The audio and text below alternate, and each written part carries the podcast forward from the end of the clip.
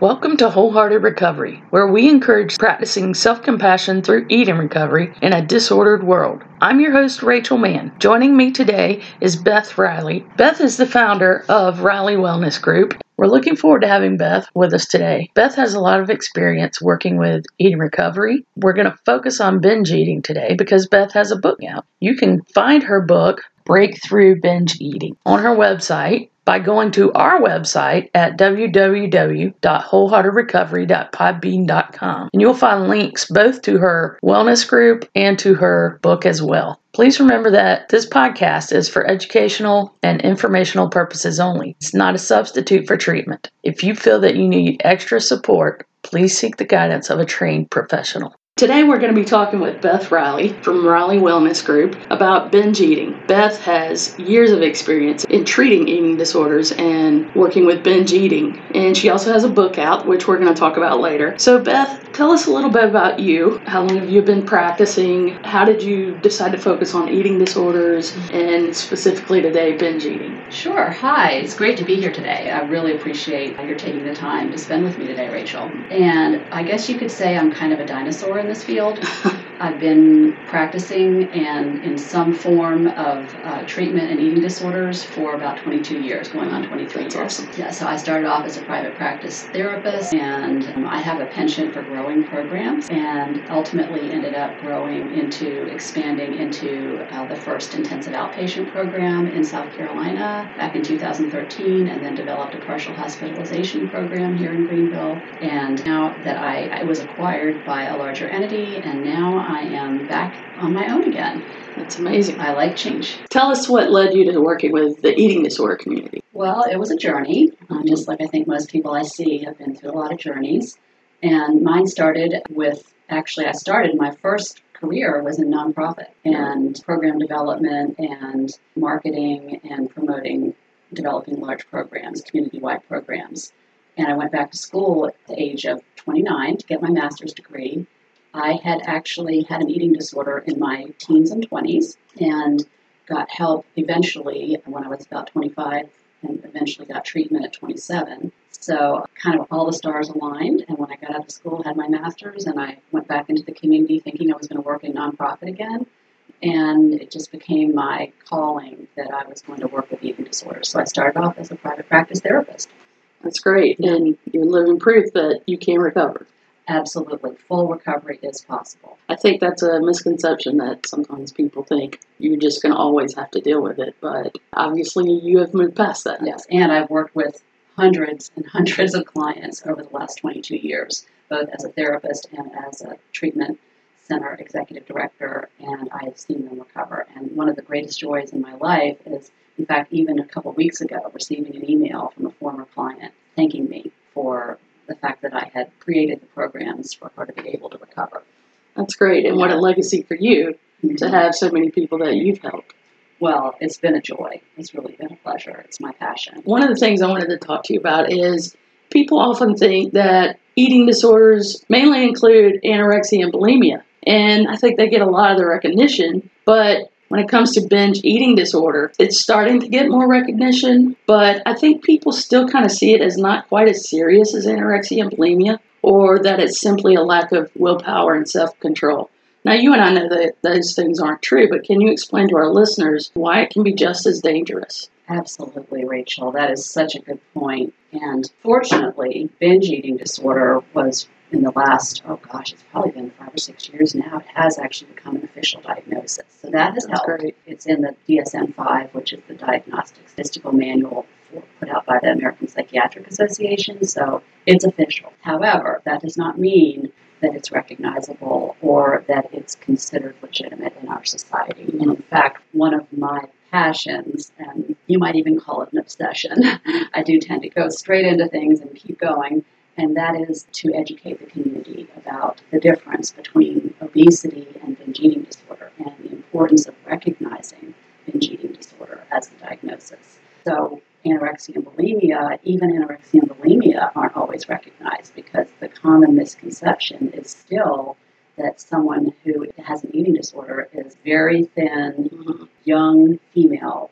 probably a teenager. And so that's one of the reasons why other disorders aren't taken seriously. And the majority of people with eating disorders actually are normal weight or above. In fact, the majority of people with eating disorders have binge eating disorder. And yes, about 2.6% of the eating disorders are binge eating disorder, whereas only 1.5 is a combination of anorexia and bulimia. Wow. So it is the most prevalent of the eating disorders. And one of the issues has been that because society has put such a huge focus on obesity prevention, a lot of the medical procedures and protocols are related to reducing weight and weight loss. And 30% of those that present for obesity at the doctor's offices are told to go on a diet and exercise more, and there actually have binge eating disorder, about 30% of those. Wow. And so that is actually counterintuitive and counterproductive and can be even harmful. Again, this is being prescribed by well meaning providers, but most of them have not been trained. The majority of physicians have not been trained in recognizing or treating eating disorders. So they're lumping together obesity and binge eating disorder and actually causing more harm than good because someone who has binge eating disorder and shows up at their doctor's office and is told, well, you just need to lose weight and go on a diet and exercise more, they can't do it. It's like telling an alcoholic to stop drinking and not giving them the right tools because they're not looking at the whole picture of the person, they're just looking at their weight. That makes sense. And I think that's a huge misconception in our society that what you just said about you think of someone with an eating disorder has to be that tiny person who looks almost skeletal, maybe. I don't know. But Mhm. Like you said, there's so many more people that are normal weight or above average weight that actually have eating disorders. Yes, and there are even more who have subclinical issues with food and body image. So they're not even necessarily diagnostic for an eating disorder, but they or binge eating disorder, but they have a lot of dysfunctional or irregular disordered eating. And there are even more of those people. And that's one of the reasons why I decided to get into really expanding and writing a book about this mm-hmm. is also to address that population as well because over the years I've seen so many, even just walking around society, there's so much disordered eating out there and so much negative body image that it's very, it's, it's dangerous. Right. what's happening is, you know, people are, because of this misconception, they feel judged, they're judging themselves, there's a lot of stigma around it, and it's certainly what I hear and what I've heard over many, many years when a client has first come to see me. They feel, they think they're failure. They think that because society has recognized it as something that has to do with willpower, then they think there's something wrong with them. Right. And it's actually happening with really young kids now because of all the stigma around weight and the focus on weight on obesity. And that's the thing, it's everywhere in our society. I mean, I know that's not really our focus today, but it is everywhere mm-hmm. and it leads to a lot of the behaviors that we're talking about today. Tell us a little bit about some of the causes of binge eating. So it's complex because it is an illness. Um, binge eating disorder is, in fact, an illness, and a lot of people don't realize that. So the causes range from the genetic predisposition to just like another illness, where you would have a genetic predisposition to developing heart disease or maybe cancer or diabetes, then you have a genetic predisposition to developing uh, binge eating disorder. There also, it involves the environment. So, unfortunately, today's environment is very conducive to developing disorder. It also involves chemical changes that occur from certain behaviors, such as dieting, and I'll talk a little bit more about that later. But dieting actually changes your brain chemistry and can worsen, and actually, if you have already the predisposition to developing an eating disorder, then the combination of your environment and dieting can actually cause you to develop a full blown eating disorder. And I think that's one thing that people don't understand. They think someone that's binge eating is, like I said, out of control, lacking willpower, but it actually often comes from restriction, right? Yes, in fact, the cycle of diet, binge, diet is really the key here. And it's unfortunately a cycle that a lot of people start at a very young age now. It might start with maybe being a larger framed child in a more stocky build. They go to the doctor's office. The doctor tells them that their BMI is too high.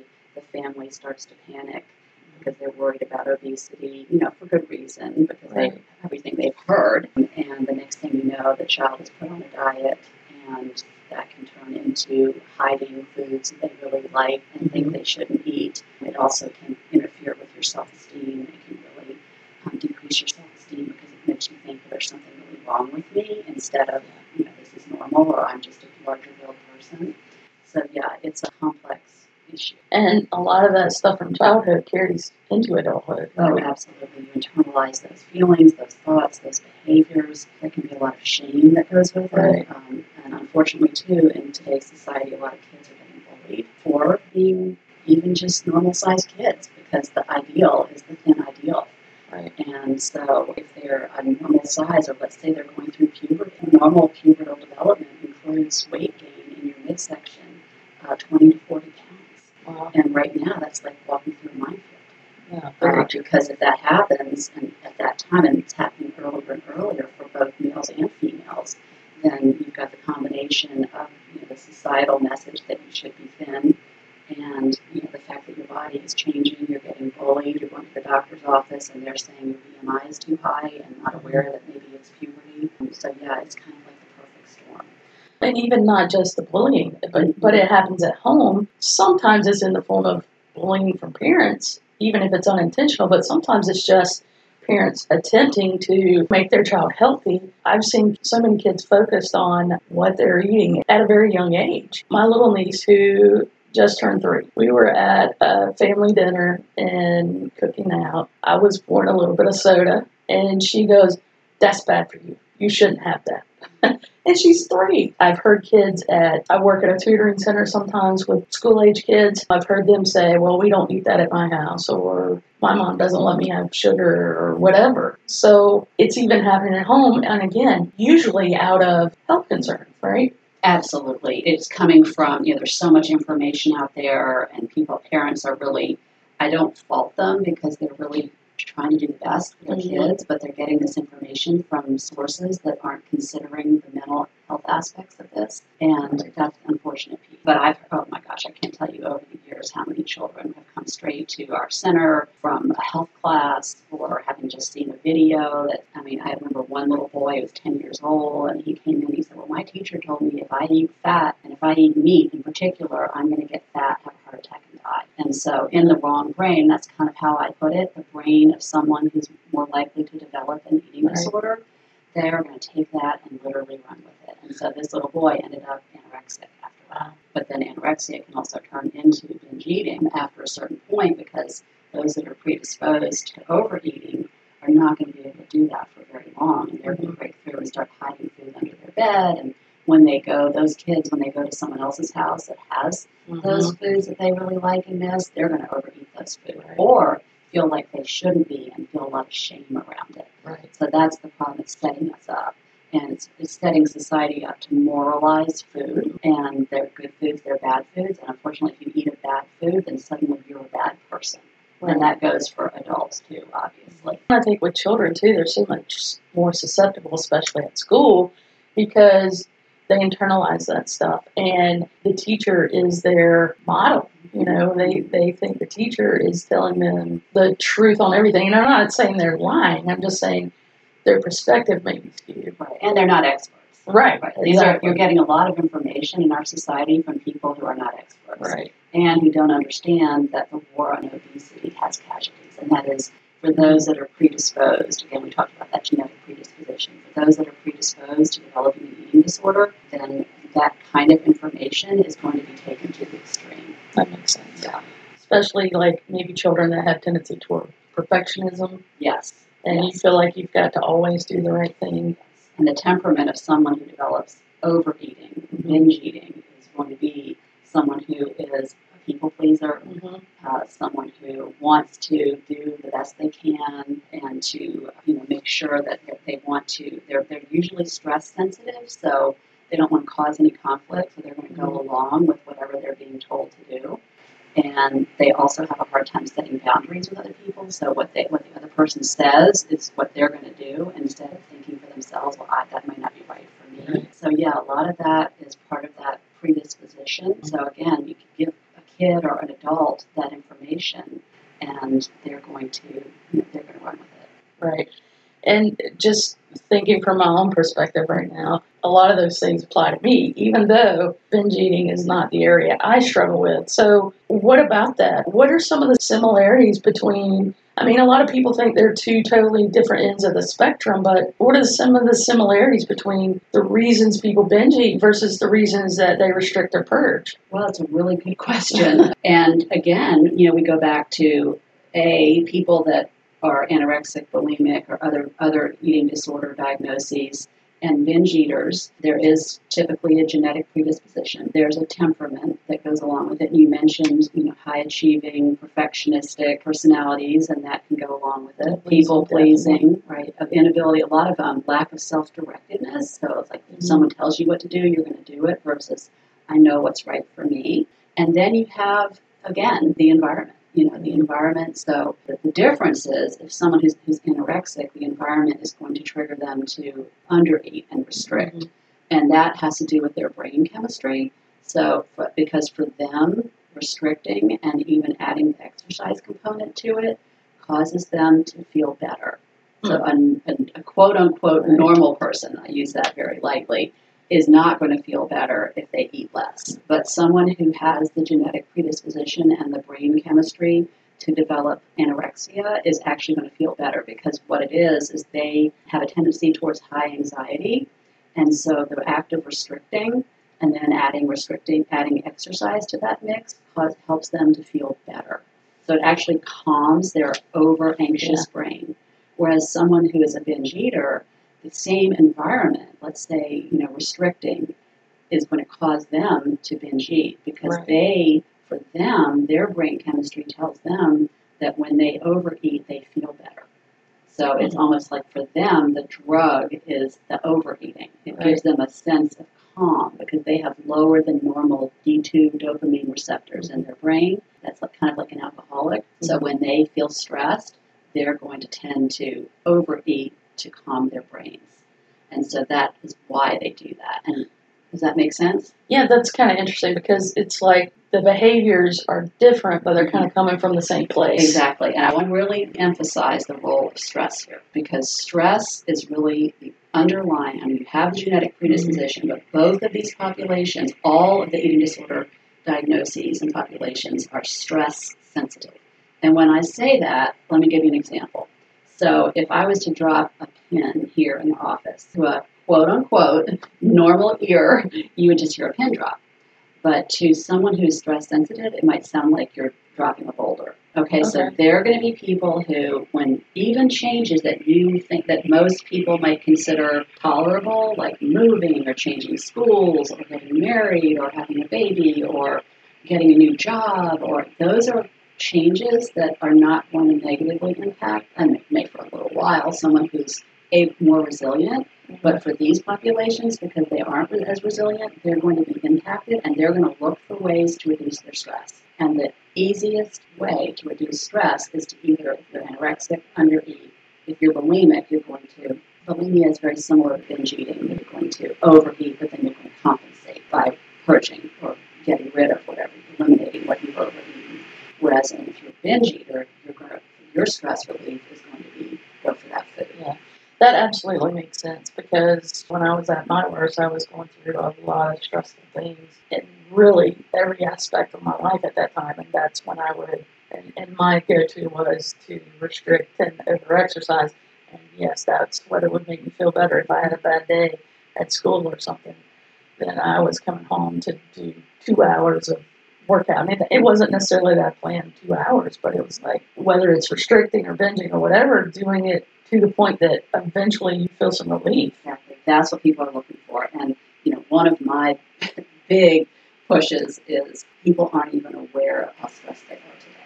I meet with so many people, women, men, kids, who have no clue. And I call it in my book, I refer to it as living in a state of high freeze. So people are we're functioning, everyone's functioning, but at a level that the stress is so high they aren't even aware of it, and so they're just having to find outlets. I mean, it's a it's serving a purpose.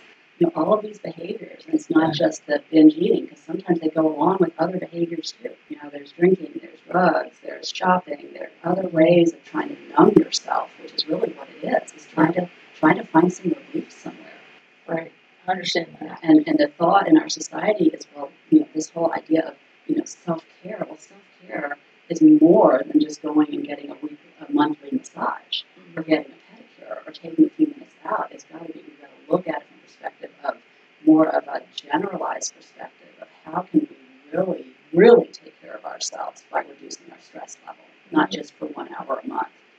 You know, that just made me think about I have been incredibly busy. You and I were talking about that earlier. I've been working three jobs and on the road a lot. And when I was talking to my dietitian, Christine, I was like, you know, I, the food is not what I want it to be.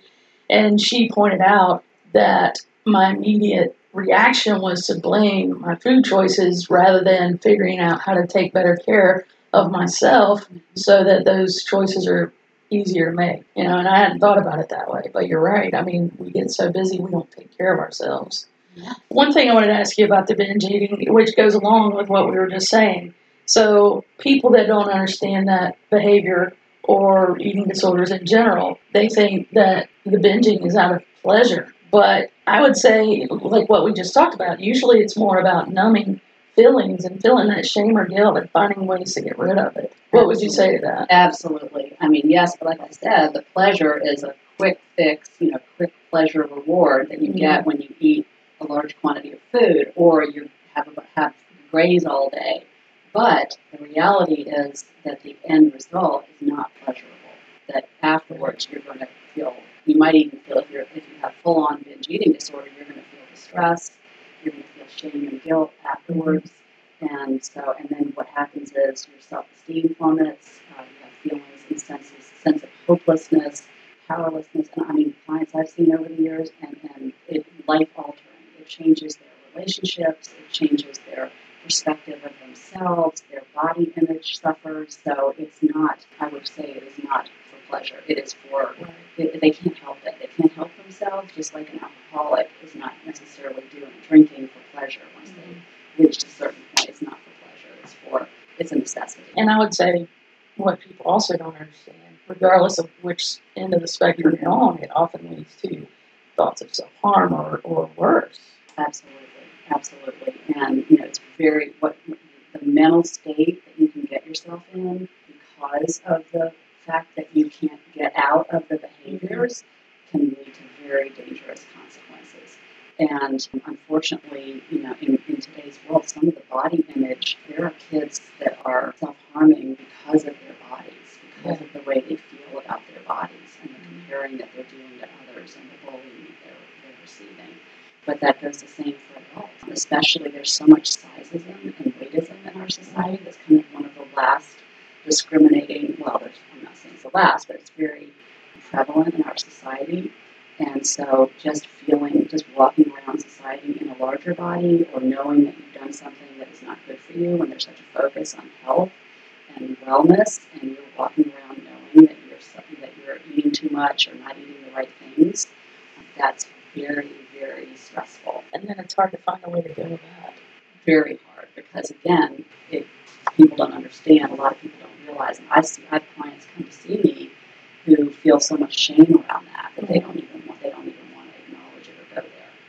Well, and the idea of self harm, maybe not to the extent of suicide, but, but self harm, you know, like cutting or whatever people might do, it kind of goes with the same reasons I think that I would ever exercise. It's easier to feel that physical pain mm-hmm. than to deal with what's going on inside. Mm-hmm. It really is a sign extreme distress, and that's how it shows up. And it's really, you know, they need help. If you have that, if you're going through that or you're experiencing any of those behaviors, exhibiting any of those behaviors, you need help. Absolutely. And the problem is, again, there's just so much stigma around mental health in our society. Our focus is on obesity and weight, but not still, there's not enough focus on, on the normalization of having a mental health issue. And more and more experiencing. In fact, there have been more studies showing that especially young people are having more severe, more episodes and just more, there's more severity with anxiety and depression and suicidality. So that's the real issue is re- reducing that stigma. Right. Yeah, and I think that's one of the obstacles for people deciding to get help in the first place is the stigma, the shame, I think maybe there's even more of that for binge eaters. Maybe not, but but I think because of again, they're probably or they're often normal size or maybe above average, and so it makes it hard to admit to someone that you need help or feel like I should be able to fix this, or just the the way it's perceived versus anorexia, let's say, in society. You know, if someone's anorexic, it feels like, or it seems like, people are more willing to say, yes, that person needs help. But if you're binge eating, it's almost like, oh, come on, just use some self control. Even though both people need the help, there's so much more stigma, I think, for someone who's binge eating or overweight or whatever. Well, I would agree, and actually, unfortunately, there are studies out there to show that healthcare providers are very there are a lot of studies. In fact, the Yale Rudd Institute has done some studies on healthcare providers and the discrimination that they place on people of larger size. Mm-hmm. And so our society, again, not all binge eaters are of larger size, but the perception is that if you're overeating or your eating behaviors are not optimum and you're not healthy, you have healthy eating behavior, it's your fault. And right. that there's something wrong with you and that somehow you have failed and that you are a failure. And, and you should be able to fix it. And that's the message that they that, that people who have these problems, the overeating problems, internalize. So tell us, let's shift gears a little bit. Sure. Let's talk about the types of overeating because sometimes I think we tend to throw them all in one category. So let's talk about the different types. I'll read out the types and then you just tell us a little bit about each one after that. You listed types as binge eating, compulsive eating, stress induced eating, night eating, and food addiction. So tell us a little bit about each of those. Okay, so first, what I want to clarify, and this happens because I've, I've seen a lot of women and men over the years who come to me and they say, Well, I don't really identify with one type. Mm-hmm. So it is possible that you could have a variety of these and that you, that, that, that you are not just one. However, binge eating disorder is a specific type. So, for example, that is an actual diagnosis and that means that you are binge eating, you are eating large quantities of food in a short amount of time, at least once a week. Okay, so that for three months. So that's a diagnosis for binge eating disorder. You also, the two characteristics that are very important to recognize are it feels out of control, there's a loss of control around the eating, and there is distress and often guilt and shame that goes with that distress. Mm-hmm. So that's binge eating disorder sometimes I'll have people come to me and say, well, I'm a binge eater. And it also is very subjective because someone's binge could be not necessarily a binge. They might think they're binging if they're eating, you know, a few extra carrots or if they're eating a piece of cake, that could be, but that's not a binge. A binge is a large amount of food in a short period of time. And I think that's a good point. I think as a society, we tend to throw that word around. Right. So then compulsive eating, that would be more like someone who's a grazer. Okay, so you're keeping food, let's say you're at work and you have a supply of food at your desk, or you go back and forth to the break room and grab a donut, and then you go back in an hour and grab another one. And this is an attempt to manage negative mood state. So if you're down or you're tired or you know, you're having a bad day, then that's what compulsive eating is. And you're going to kind of do it all throughout the day. And the compulsive part is it becomes a habit. So you do it on a regular basis. Mm-hmm. Typically, a lot of times you'll secret, you'll hide food, you think about food a lot. There's a lot of thinking about food and weight. You spend a lot of time and money purchasing food, which so would a binge eater. So that's where you know those kind of are similar. Then, when you are someone who is a stress induced eater, it's mainly related to stress. So it's not necessarily depression or anxiety, but stress. So you're to like you were talking about when you were under a lot of stress, you would you would go towards that over exercise. Well, that same person who's having a lot of stress at work one day, you're going to go to the food because certain foods actually reduce your stress level temporarily, like we had talked about, mm-hmm. especially some of the more hyper palatable foods like sugary, salty, high fat foods, the combination of those. And then you also asked about what was the other one you asked about? Night eating. Night, night eating. Okay, so there's night eating syndrome, which is a diagnosable disorder. And that means that twice a week, at least twice a week, you're eating the majority of your food in the evening at night. You're skipping meals. Well, actually, you're skipping you're skipping eating four times a week, but then you're overeating. I meant to say that differently. You're not eating before noon four or more mornings a week. And then two times a week, you're eating a large quantity of food in the evening after, let's say, after dinner. You just Mhm. keep eating, keep grazing.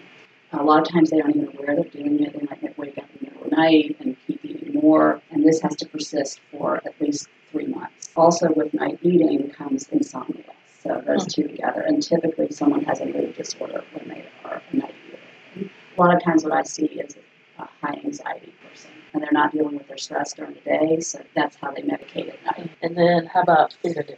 So food addiction is controversial. There are some studies to show, in fact, the Yale Rudd Institute does show that food addiction is a thing. However, what they really have shown mainly is that food addiction is related to those hyperpalatable foods. It's not necessarily just sugar. A lot of people come to me and say, I'm addicted to sugar. I've got to stop eating sugar. Well, of course, when they stop eating sugar, they end up overeating sugar at some point and Exactly. binging on sugar. But the food addiction seems to be more driven by those hyperpalatable foods, the combination of the sugar, fat, and salt. I think too, like you said, that there's some controversy there. That's another one that maybe doesn't get thrown around as much as binging, but Mhm. the, the word.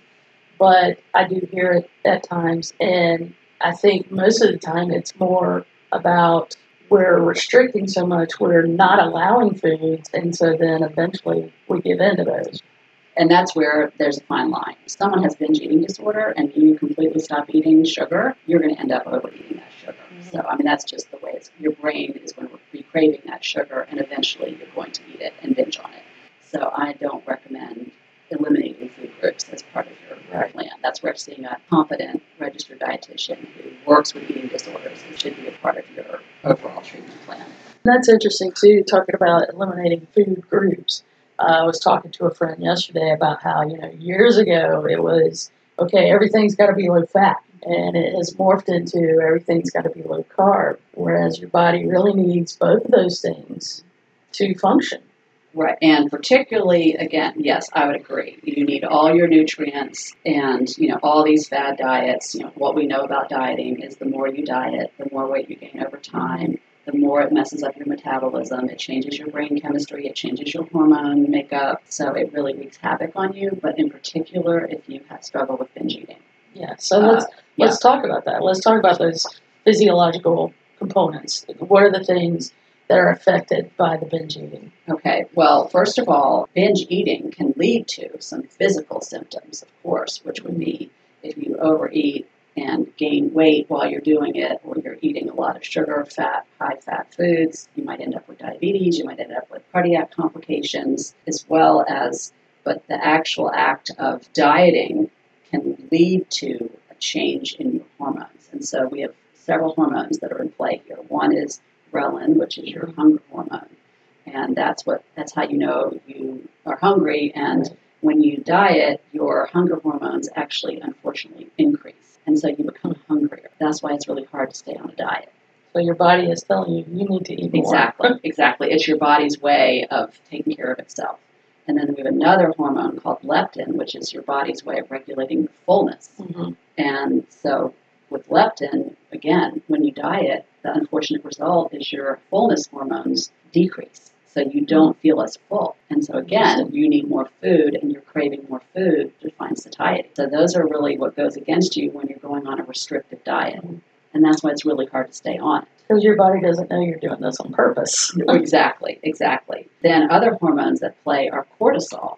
Mhm. So again, a restrictive diet is going to increase your cortisol, and cortisol is your stress hormone. Okay, so here's the conundrum with that. Restrictive diet increases your cortisol. Increased cortisol increases your hunger level for things like high sugar, high fat foods. So you actually crave those foods more. And you put that on top of regular daily stress from our crazy lives that we have. Exactly, exactly. And so, and then here's another piece that is interesting is dieting itself, there have been studies to show that it actually increases your cortisol levels because all that focus on numbers and weight and worrying about what you're eating and how many steps you're taking and how much exercise you're getting, it actually increases your stress level.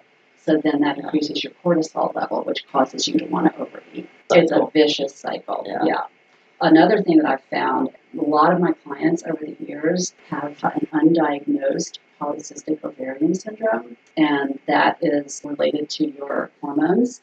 And what happens with PCOS is that's the acronym for it is you might have symptoms of it early on, usually in puberty, like irregular menses or cravings for sweet foods and high fat foods, and you gain weight in your midsection, and it's hard to lose that weight. And so that sets you up again for thinking there's something wrong with you, feeling like you're a failure, and then you start dieting and you can't because all these other mechanisms kick Yeah. in.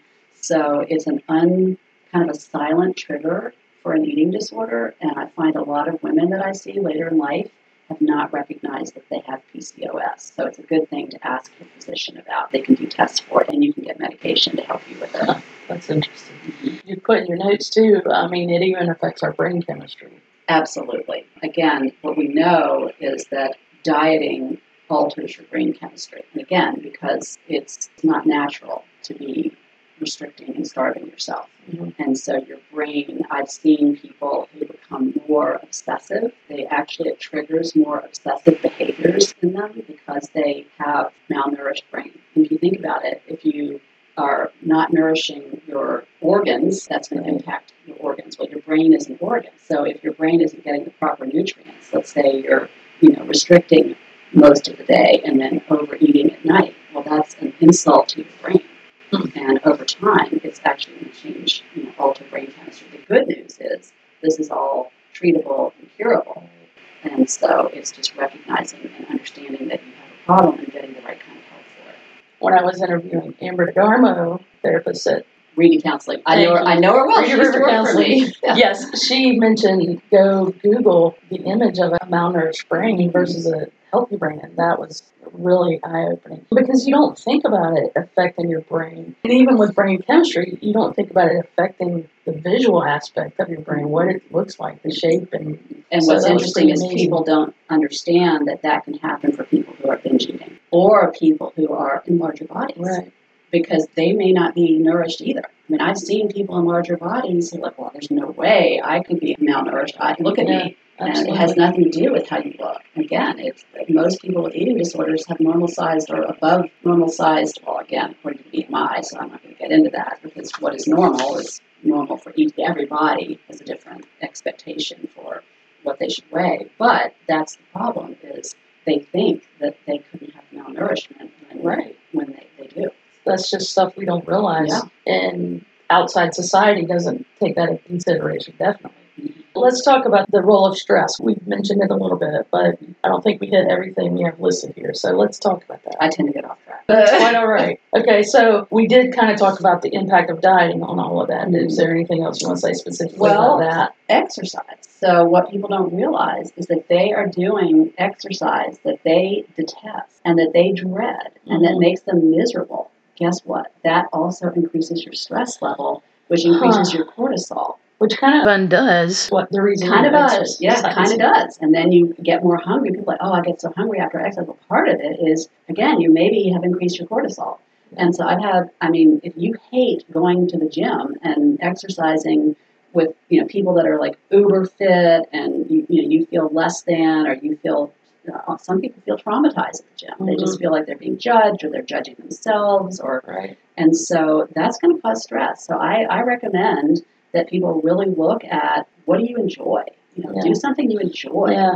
And I found some of my clients, they find, oh, I used to like riding bikes, or I used to like, you know, swimming and maybe finding a water aerobics class, or I used to like being in the woods or being in nature. You know, there's just so many things that they don't realize. Like Zumba or dancing or ballroom Kayaking. dancing, kayaking. What do you love? And do that. If you love Yeah. going to the gym, great. But if it's causing you stress, then it's probably counterproductive. That's a good thing to think about because, mm-hmm. again, we think we're being healthy by exercising, but you're right. If your head's not in the right place on that, then it's not healthy. Also, you probably aren't going to keep it up.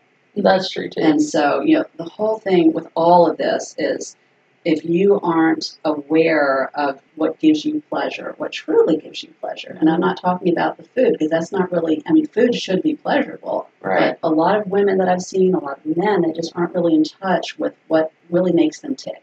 Mhm. And so they're doing things, their life is about doing for others and constantly doing things that make them miserable, then that is stressful. Yeah. And so I really encourage people. I mean, I know, you know you have to go to work and all that, but to really try to look at what do you value in your life and what makes you authentically happy and try to look for those things to do and to make that part of your life. Yeah, and I think that would be a huge mind shift to find mm-hmm. movement that you enjoy and makes you feel good, where it's not about losing so many pounds, mm-hmm. burning so many calories. Just make it about let me go do something that makes me feel good and release some of the stress that I'm dealing with. Exactly. Exactly. Instead of adding to it. Yeah, I mean, nature, as we know, you know, that's a big one. So doing something in nature can be Mhm. very healing. So even taking a walk with friends. Some Right. people, for them, it's better to have a social activity, to go Mhm. out and meet people and just walk in the neighborhood or, you know, go for a little hike in the woods around your neighborhood. Or Yeah. I even recommend, you know, if you're at work and you're stressed, just get outside. Yeah. Walk around. I, I used to do that in my old job. You know, just walk outside into the parking lot and look at the trees. You know, uh, notice the birds. Uh, nature can be really healing in that way.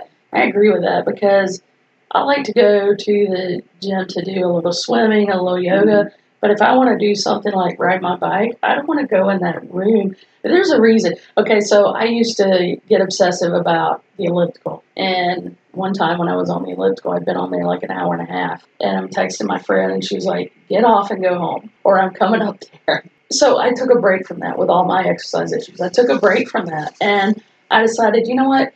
Let me try it again because I could do that and then I could go get a swim in and that would feel good. Well, I got in there on that elliptical and realized I don't like this.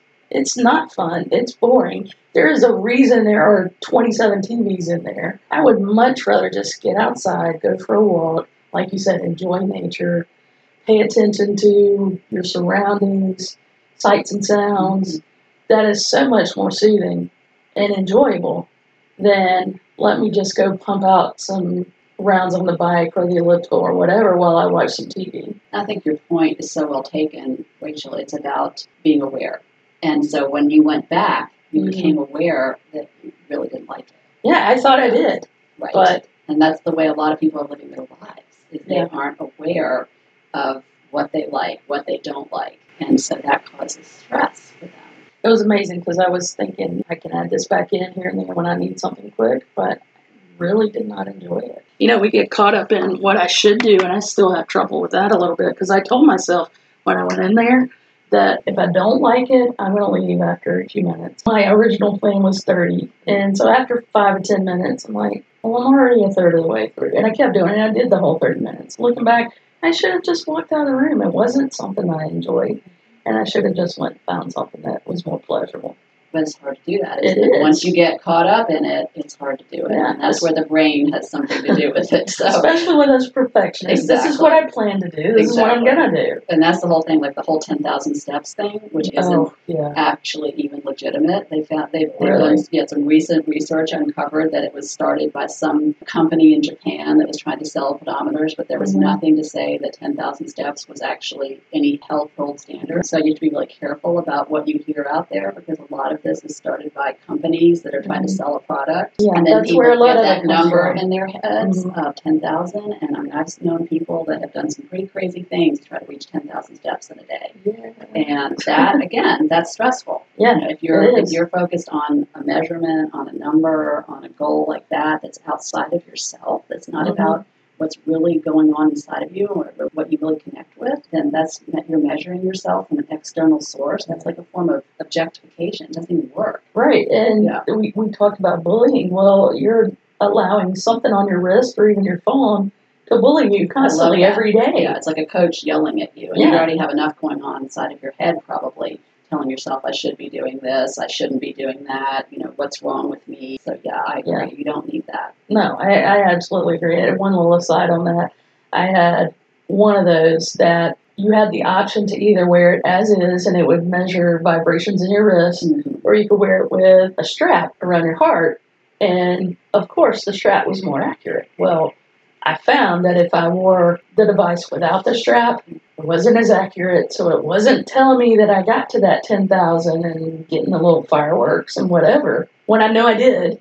But I felt like I had to wear the strap every day, which is not comfortable. We don't want to be taking our worth, our value from a piece of equipment. That really said it all. So let's talk about some of the essential tools for overcoming overeating. What are some ways that we can shift those behaviors? Okay, well, the first one I'm going to say, which again shouldn't be a surprise at this point, is stop dieting. Yes. Yeah. Got to stop dieting. Now, I I'm not that's saying hard that's for people. I'm not saying that's easy. I mean, Right. I've worked with clients for many, many years, and it's a process, and it's a letting go, Mhm. and it's a trust. I was working with someone the other day, and she's really struggling. She missed her diet because the dieting is the quick fix. The dieting is kind of like a high, a temporary high, until it cra- until you crash. So it's that's where you know working with someone who you know really can help you through that process, who can help you deal Mhm. with the grief of letting go of that and Yeah. the trust. And by that same token, you talking about trust. One thing I had to tell myself over and over, and one of my very good friends that has helped me through my process, she was constantly reminding me, trust the professional. Yeah, as long as you get with professionals who understand the complexities Right. of working with eating disorders and body image issues and overeating and exercise addiction because there are a lot of professionals out there that have their own issues with it and so they can actually exacerbate the problem so that's where looking to NEDA, the National Eating Disorder Association website, is going to be really helpful in finding you know, a good professional. That's where it's very important to find the right person. So the other is going to be, we've kind of touched on this, is really the first step is increasing your awareness of what is going on. You know, where you are in this process, what has led to what for you. What are these behaviors doing for you? Because there's a function for them. They're serving a purpose in your life and helping yourself to kind of let go of your own judgment towards yourself and working on forgiving yourself Oh, that's hard. because it's all hard because most of my clients for so many years have been beating themselves up, yelling at themselves constantly about why they're such failures and why didn't they get this sooner, or especially women that come to me in middle age or older, you know, I should have worked on this earlier, or, you know, what's wrong with me? So again, that's a whole process as well. But stress management is going to be a real key in this journey. And as I've touched on and emphasized, so really working on some significant ways of reducing your stress. And that, again, is not going to be a weekly pedicure. It's going to be in analyzing your entire life and looking at what am I doing that's causing stress? How is that stress triggering these behaviors? So it's a form of, again, just increasing awareness and then learning the tools to help you manage your stress on a real level. It's, what I call it, you know, real self care. And so if you're working with a professional, that's going to look like setting boundaries with people or reducing your work hours or having conversations with your boss that are maybe challenging. Maybe you want to practice those conversations before you have them, but you know, learning to be more assertive, That's learning too. to take right, take time for yourself rather than taking on everybody else's problems. Maybe reduce some of those. But again, this is a process. This all takes time, and it's not a quick fix. But the good news is, once you have really gotten to the core of the problems and the root of what's stressing you, and really come up with some strategies, this is a long-term fix. This is the Mhm. long-term solution that will help you. I really encourage people, you know, to focus on their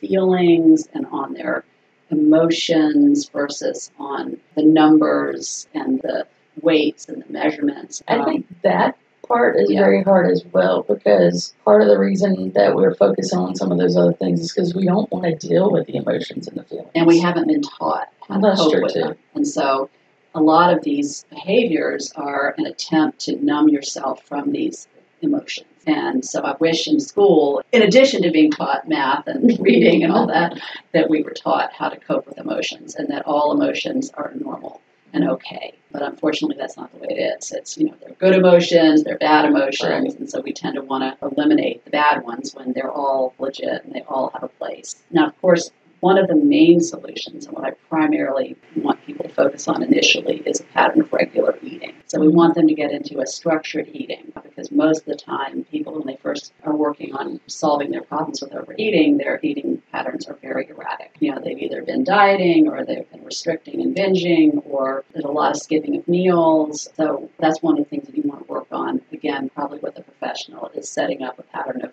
regular structured eating because your hunger hormones are all out of whack, your fullness hormones are all out of whack. You can't really start off, and I know There's some people that would disagree, but the evidence in my world shows, and what I've seen personally and professionally, is that intuitive eating is very challenging, almost impossible when you first start off with recovery from an eating disorder because of the fact that your hormones are out of whack. You don't know when you're hungry, you don't know when you're.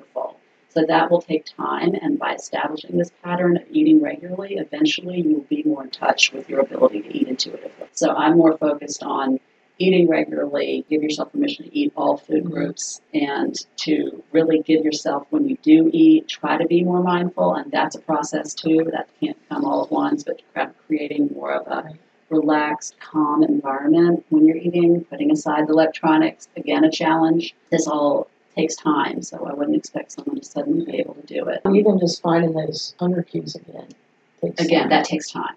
So I wouldn't expect that you would have those right away. And again, I wouldn't focus on that. Mm-hmm. I would focus more on eating regularly, and eventually, the more regularly you eat, the more your metabolism and your hormones normalize, and then you will be able to find those hunger cues. You know, another key component, again, we talked about is self care. And again, so that's about really getting to what works for you, what makes you feel good. Another thing is going to be working on what I call body neutrality. I don't think, and what I've seen over the years, is people trying to love their bodies right away, which is kind of impossible if you've been hating on your body for as long as most of my clients have. I like to work towards something called body neutrality, which is just learning how to kind of be okay with it yeah. maybe, and there's a lot of tools and techniques you can learn to do that, and eventually you might love your body. But that's not going to happen overnight, and it may never happen. But at least to come to terms with your body and be more neutral about it. So, for example, instead of hating on your thighs, being able to look at your thighs objectively and say, well, my thighs actually help me to walk. My thighs actually, you know, help me to get places. Because it's really hard to go from the extreme of, I hate my fat thighs, they're ugly and they're gross, to, oh, I love my body. Right. So I really try to help people again through this process. And learning to appreciate your body yourself, like the example you just gave.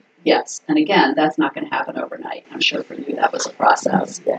And again, we talk about enjoyable movement, so trying to get at what you might enjoy. Again, that's going to be hard too because you don't know probably, and sometimes looking at what you enjoyed as a child can be helpful. You know, another part of this too for people that might suffer from depression or anxiety or mood disorder or something like ADHD or OCD is managing those comorbidities because there's a lot of comorbidity, which means co occurrence of these other disorders. And if you have one of those and that's contributing to your overeating, to your binge eating, then seeing a professional for that is going to be really critical if it's not being managed. I mean, you may need medication, you may need some intervention for that, and that's okay. And unfortunately, again, the shame, the stigma that goes with that, but it, it could be part of the problem. I mean, a lot of people that have these disorders have these co-occurring issues.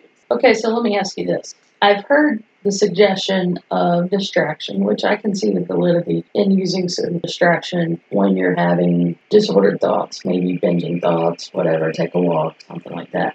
And I can see the benefit of that. But I've also seen articles that suggest that when you do that, you're not actually dealing with the feeling. So, what are your thoughts on that? It's a uh, and both or both or either or, but there is a place for distraction because, and here's how I use it. For example, let's say you tend to be someone who comes home at the end of a workday and you eat dinner and then you keep eating. You don't realize it, but the stress of the workday has caused you to need to find a way to find some relief. And so, what I recommend people to do is have a plan for after you eat. If you typically overeat after dinner, then you're going to need some kind of distraction in order to be able to break that habit. It may be, okay, I have a specific plan for what I'm going to do after I eat, and that is I'm going to call a friend. I'm going to get outside and be in nature. I'm going to do a crossword puzzle or do a mandala, which you can color in. So that's where distraction really comes in handy. Or let's say you find yourself, and this is where really knowing and learning what your patterns are. And you do that through a form of self monitoring. In fact, you can go to my website and I have an awareness tool that you can download mm-hmm. and begin to start recognizing what it is you're doing and what leads to what. Then you can put in a distracting activity. So, like you know, Thanksgiving is a triggering time for you, or being on a holiday with your family, then you would say, to yourself, okay, I'm going to have a specific plan for right after the Thanksgiving meal. I'm going to get up, I'm going to ask someone to come with me, we're going to go outside and do a 10 minute mindful walk just to get out of the house. Right.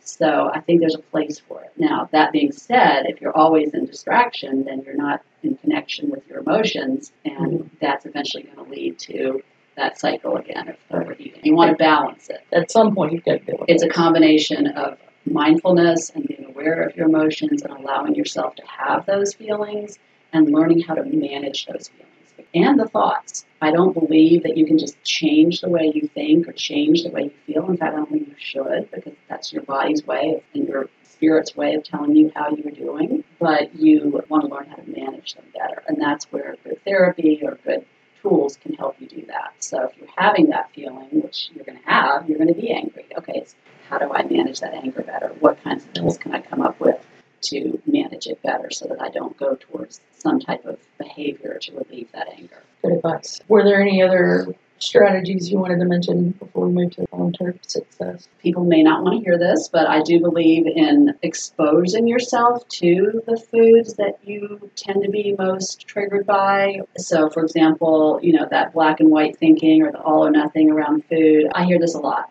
If I eat a cookie, I'm going to eat the whole bag. And yeah, that makes sense based on what we've talked about the physiological cravings that you've had. If you haven't been eating cookies and suddenly you have a cookie, you might have the thought, well, I'm, I may as well eat the whole bag because I've blown it. Or again, physiologically, you've been missing those cookies. It Right. tastes really good. Or Um, when you're in diet mode, it's like, well, I'm not going to eat cookies again. For, Right, I've Ever. blown it, and so tomorrow. Right, so then you eat them, and then you think, well, I'll just, you know, I'll start over tomorrow. Right. What we know and what works, it takes time and it takes a lot of practice. Is learning how to eat those foods in moderation, and that is the goal. And that seems so far fetched to most of my clients. Like, no way, that'll never happen. I can never do that. But I've seen it over and over and over again. Is learning how to eat them in moderation through types of exposures to those foods. And one of the things I usually recommend is, let's say, for example, cookies is one of your things.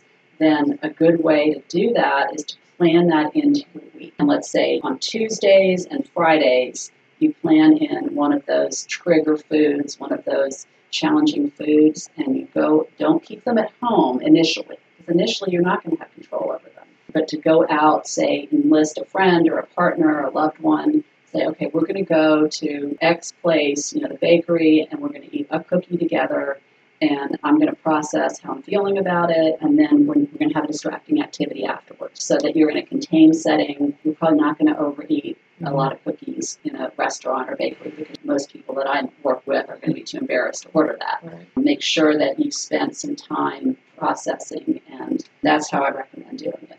And I can vouch for that because when I was so focused on what I was doing, I was training for karate and trying to be fit and all that kind of stuff. My thing was chocolate cake, which I never allowed myself to have except on my birthday. And then it was like, well, you know, it's birthday week. So I gotta have the chocolate cake all week because I'm not gonna have it anymore this year. But now, since I've practiced some of those things you just mentioned, and it did take time. Now there can be chocolate cake in the house, and I might look at it and think, oh, I want a piece of cake. And then I think, and maybe I do. And if I do, I have a piece. But then other days I might walk by it and go, nah, that doesn't sound good. That took a long time. And that's the point, right? It took a long time. It took a lot of practice, and that sounds like now you're more of an intuitive eater, Right. uh, Yes. which again didn't happen overnight. No, it didn't. Right. And so that's where and it takes a lot of trust in this process to really it's just like, you know, learning a new language or a new skill. It takes a lot of trust in the process. And you aren't going to do it perfectly. You are going to slip. And that's where I like to look at the difference between the old way of thinking, which is probably where a lot of people are now, is I've already blown it, I may as well just keep going. But this is instead of a full on blown it, it's more of a slip. And we Mhm. look at these as sort of opportunities for growth. What did I learn about this? If I slip, well, I can get back on track. I don't have to keep going. I have a choice now. Mhm. And again, that takes time. And that's where relapse prevention is really key in all of this, is setting up a program for yourself for success. And I talk about that a lot in my book. How do we do this for the long term? And part of that is having a lot of support, having people in your life that understand what you're going through and that you've been honest and open with so they can be there for you when you need them. You can't do this in isolation. Tell us a little bit about your experience with long term success in treatment. Well, the good news is it's possible. And I look at all the people that I've worked with over the years. The main criteria for long term success is persistence. Keep at it. You know, you get up, and a lot of people that are probably listening to this are pretty good at that in other aspects of their lives. Right. So it's practice, persistence. And you have to Mhm. keep doing it over and over again, just like putting a marble down the sand. You're not going to get a groove. There's a you know sand hill. You're not going to get a groove in the sand until the marble has been run down it many, many times. But if you are and willingness, and I don't even mean you have to want to do it. You have to be willing to be willing to be willing to be willing to take the step, the first step, and to keep at it. I think that's the thing too. Keep at it and see it through to the end. Mm-hmm. Because I've seen people, and know you've seen people that maybe get halfway through this process and think, I'm doing better, I'm good now. But they're not fully recovered. They haven't totally dealt with those issues. And so maybe they stop being persistent, stop working on it, start working with their professionals, their team, and those things come back. It's a long process, but it's worthwhile. And if you stick with it, you will succeed. But I think that's a hard thing too, to acknowledge that it is a long process to yourself. But then when you also get family members and friends saying, "Why are you still going to the therapist? Why are you still going to your dietitian? You're not doing those behaviors anymore." So I think that gets hard to combat too. And that's where I really feel that education of the family member is critical. That would mean, let's say you are seeing a therapist, you are seeing a dietitian, be sure that your loved ones are involved. They may come in for a session, or, I mean, if you want them to, if they're an Right. important part of your support system. And explaining to them, this is what I've done over and over and over again to the spouse, to the loved one, this is going to take time. This is not a quick fix. Keep encouraging, and even to encourage the loved one who's suffering to keep going back. Because you in your head might be thinking, well, it's not going to work for me. And I hear that so often. It won't work for me, it may help work for someone else. That's real thinking, but the only way to combat it is to keep going back. I think eventually, if you continue and believe in yourself and believe in the process, then you get to a point where you can advocate for yourself, regardless of who's saying, Why are you doing this? Exactly. You can say, You know what? This is something I need to do for me, and I know I'm doing the right thing. But that's where you aren't there in the very beginning. No, so you're you right. need the support of other people to encourage you to say, Yeah. Lean on them so they can give you that Right. encouragement. Otherwise, you're going to go right back into the old behaviors. Yes, definitely.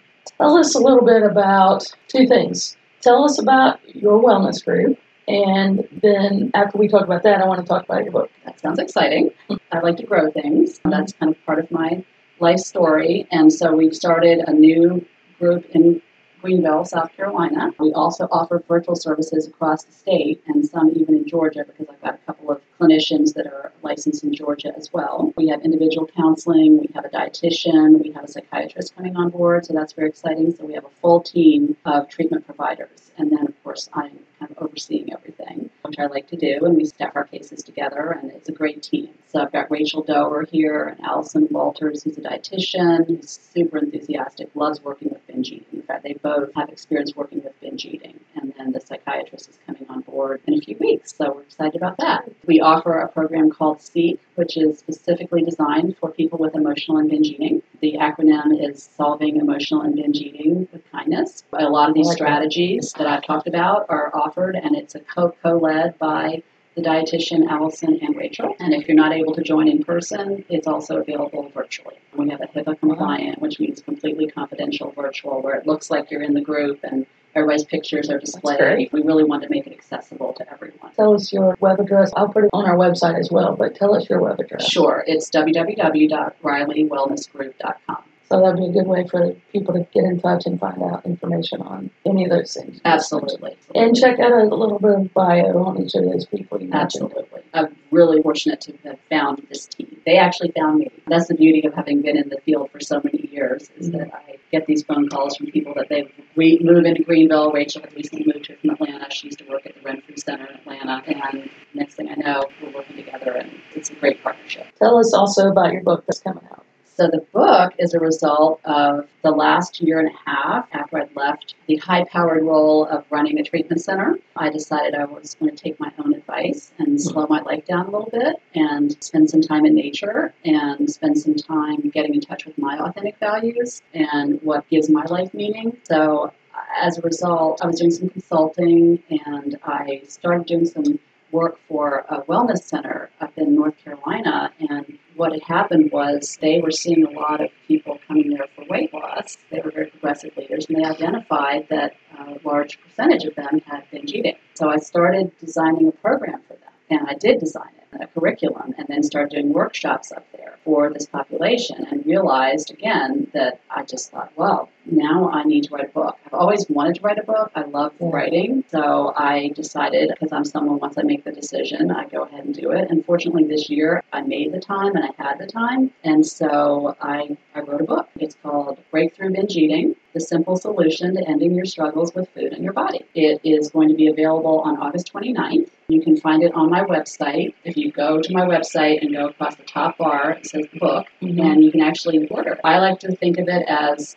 the culmination of all of my years of experience working with mm-hmm. these individuals with binge eating, compulsive eating, overeating, my own personal experience with recovering from binge eating. But what really makes this book special is I also address the companion behaviors, again, all those other numbing out behaviors that we're turning to in our society, such as drinking and shopping and overdoing it and trying to be perfect and all of our body stuff and so it really addresses all of that and it gives you a lot of hands on tools that are simple. I'm not saying the solution is easy, but right. they're simple tools and a lot of the kinds of things I've talked about, which is managing stress, simple strategies for meal time, that type of thing. The exercise, you know, the movement pieces in there. Again, I like to think of it as something that's unique, that's out there, that's never been done before. Now, is it only available on your website or is it on like Amazon? No, I decided, I did some research and decided that the best way to start is to make it available just through my own website. And it's available as an ebook. That makes it, well, first of all, it's very green and it's easy access for you. And I don't have a middleman because I tend to be an entrepreneur, so I mm-hmm. want to do it myself and see how that goes. Wanted to get it out there as quickly as I could because that was important to me. So you just go to my website, click on the book, and there it is. And again, if you click on it now, you'll get it, you'll have it in your inbox on August 29th. Wow, that's yeah. great. Yeah, so very so Everybody go check that out. Everybody check it out. Any closing thoughts before we wrap it up? Well, I think it's really important as you look at healing yourself from this disorder, that this is a gift that you're going to give yourself, that wherever you are in this process, whether you're a woman who's in her 60s or 30s or 40s, it's never too late. And that's something people think, oh, it's too late, you know, yeah. or I don't have the time, or let me put this off. I really encourage you to do it now don't waste any more time because this is the most important thing you can do for yourself. And if you, let's say, for example, you have children or you're someone who is potentially a role model or just a mentor, this is something that you can model to them. It's a gift that you'll be giving society, kind of like a pay it forward thing, because the more you heal yourself, then the better off our whole society is going to be. But the main thing right now is to think about you first. And probably for a lot of you, this is the first time in your lives you've thought about that, and you may even think it's selfish, and that's a common occurrence. I hear that a lot. But really, it's the best thing you could do for yourself and for the community at large. That's some good reminders there. Mm-hmm. Beth, I thank you for being here today, and I appreciate you sharing your knowledge with us. We look forward to reading the book. Thank you, Rachel. Thank you for joining us today. I hope that you'll check out our website for some additional resources, including, again, Beth's book and a link to her wellness group. So go check it out on www.wholeheartedrecovery.podbean.com. See you next time.